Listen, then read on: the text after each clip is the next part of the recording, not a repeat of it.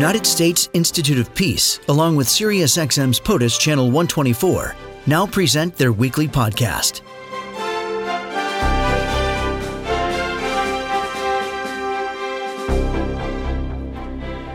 We are going to refocus to some international events right now. Speaking of which, a recent election in Colombia and what this portends for the people of Colombia, but also in U.S. relations with that country. Joining us on POTUS is Steve Hege. He's a senior program officer of the Middle East and Africa at the United States Institute of Peace. The Twitter handle is at USIP, and he joins us. Steve, welcome. Thank you for being here.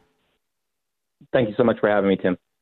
The recent election, tell us uh, what we should know as Americans about what is taking place in Colombia. Well, just this past Sunday, we have a um, we had a second round of presidential elections in which the far right wing uh, candidate Ivan Duque uh, won with 53 percent to 41 percent uh, against what was essentially uh, uh, the other extreme of the political uh, spectrum, former Bogota mayor Gustavo Petro. Um, and, and what's really important, I think, from from the first from these elections is that they were extremely peaceful. Uh, for the first time in in decades, there wasn't one single uh, polling station that had to be moved because of insecurity. Um, and then the other the other uh, important element I think from this uh, these elections is that you, for the first time in, in Colombia's real history, there was a leftist candidate that presented an alternative option to the the traditional parties, um, which was largely impossible because of the the ongoing insurgency with the FARC, and is, can really be seen as a, as a as a clear indication of one of the, of one of the one of the fruits of the peace process with the FARC rebels and the peace agreement that was signed with the government in October uh, and November of 2016.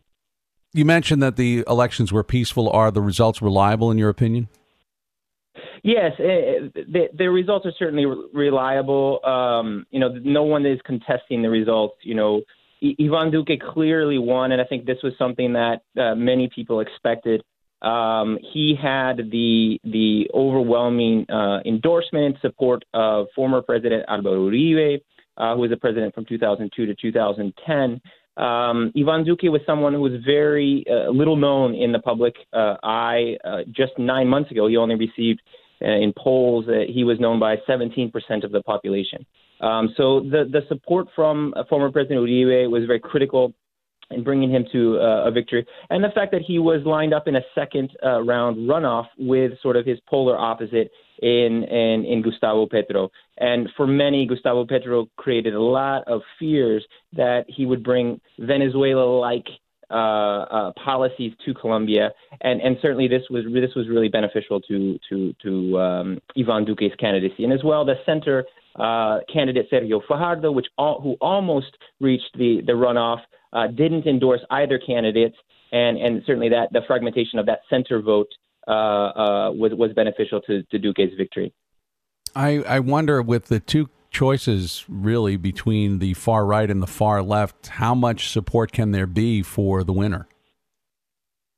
Well, at this point, actually, what you have is consolidation of, of traditional parties and the traditional uh, uh, sort of political elite actually consolidated a lot of its support for uh, the, the, the Duque candidacy uh, during the runoff period.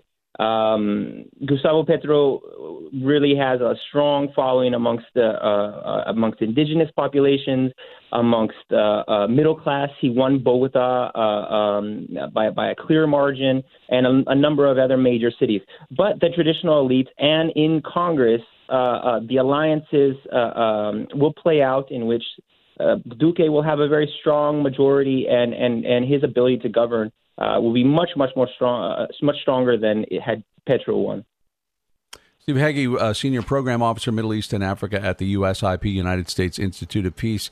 So, what, how does this change the dynamic, the relationship between the United States and Colombia, or is that clear at this point? Well, one of the things that Duque has said throughout this campaign is that he would like to take a, a, a much harder line uh, stance on, on security uh, issues, and that's certainly something that that goes in line with this current uh, U.S. administration.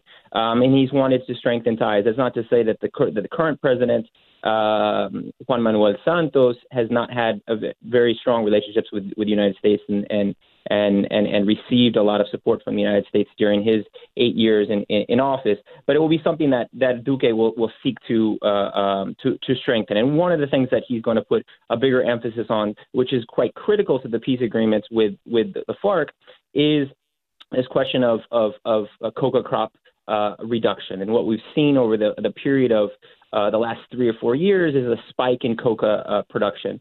And Duque has promised to uh, to take much more hard, uh, um, uh, uh, forceful measures to reverse these trends, uh, even uh, resurrecting aerial spraying, something that had been suspended suspended a, a, a, few years back. And so this is this is something that's going to improve relationships. This is the the U.S. government has advocated for these types of shifts. Um, however, this is also going to uh, reverse one of the core fundamental element, elements of the peace agreement, which was voluntary crop substitution. Um, and that's a program that needs additional support and doesn't need to be further marginalized. What we've seen in the last two years is that voluntary crop substitution, uh, helping peasant farmers transition to viable alternative uh, uh, commodities, uh, is something that needs additional support. Only about 10% of families that have signed uh, agreements with the governments for voluntary crop substitution uh, have received some sort of technical assistance in that transition plan. And what, what, what, what hopefully Duque will realize is that's really critical just as much as trying to reduce the numbers of overall uh, um, coca crop uh, uh, um, acres in the, in, in the country. Steve, I know one of the things you had written about recently referencing Colombia was the importance of engaging youth um, I think the way you put it, through a competitive application process, rigorous training, a program that has been created, that's the Generation Change Fellows Program, creates cohorts of young peace builders who implement the program's peace building strategies. How important is uh, the, the generational change, the perception of what Colombia is and should be and could be? Well, certainly, we, what we've seen is a very strong engagement of, of uh, youth uh, leaders throughout the the electoral process. Uh, most recently, uh, a large number of them actually supporting this this demand for change, and uh, uh, that that was embodied by um, the the candidacy of Gustavo Petro.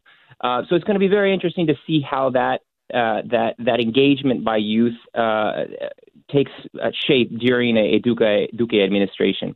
Um, one of the things that we could see uh, is is a great deal of of, of, of protests in the streets during the uh, Duque administration the first couple of years, particularly if, as has been uh, mentioned at certain points in, in, in the campaign process, that this incoming administration would like to make significant modifications to the peace agreement with the FARC, um, or roll back some of the promises to uh, rural peasants in terms of agrarian reform. Um, and Petro has uh, has already declared that he will be a part of leading that opposition. And and so one of the things, if if the Duque uh, government doesn't necessarily respect some of the core tenets of the of the agreements, as was already stipulated by an October 2017 ruling by the Constitutional Court, what we could see is a lot of youth, uh, a lot of rural peasants uh, um, take up uh, um, social protests, uh, which could, as we've seen in the past at different times, paralyze uh, certain parts of the economy. And so that's something that, that, that many people anticipate if uh, there are drastic changes to uh, the, the peace agreement. How's the economy there? Well, there's been a lot of criticism that the, the last few years the economy has slowed down. Um, and Duque certainly has come on board with the massive endorsement of the private sector, uh, promising a traditional sort of uh, U.S. Republican style reduction in in, uh, in, in in taxes and incentives for the private sector.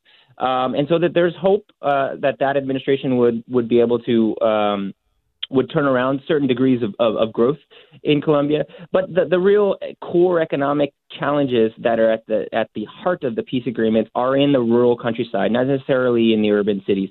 And that rural countryside, which is already after two years, is returning to certain levels of violence that the, the peace agreement was really designed to, to, to, to reverse. We're seeing a spike in, in, in homicide rates in, in rural parts of, of Colombia, particularly those associated with, uh, uh, with coca crop uh, production and drug trafficking or illegal mining.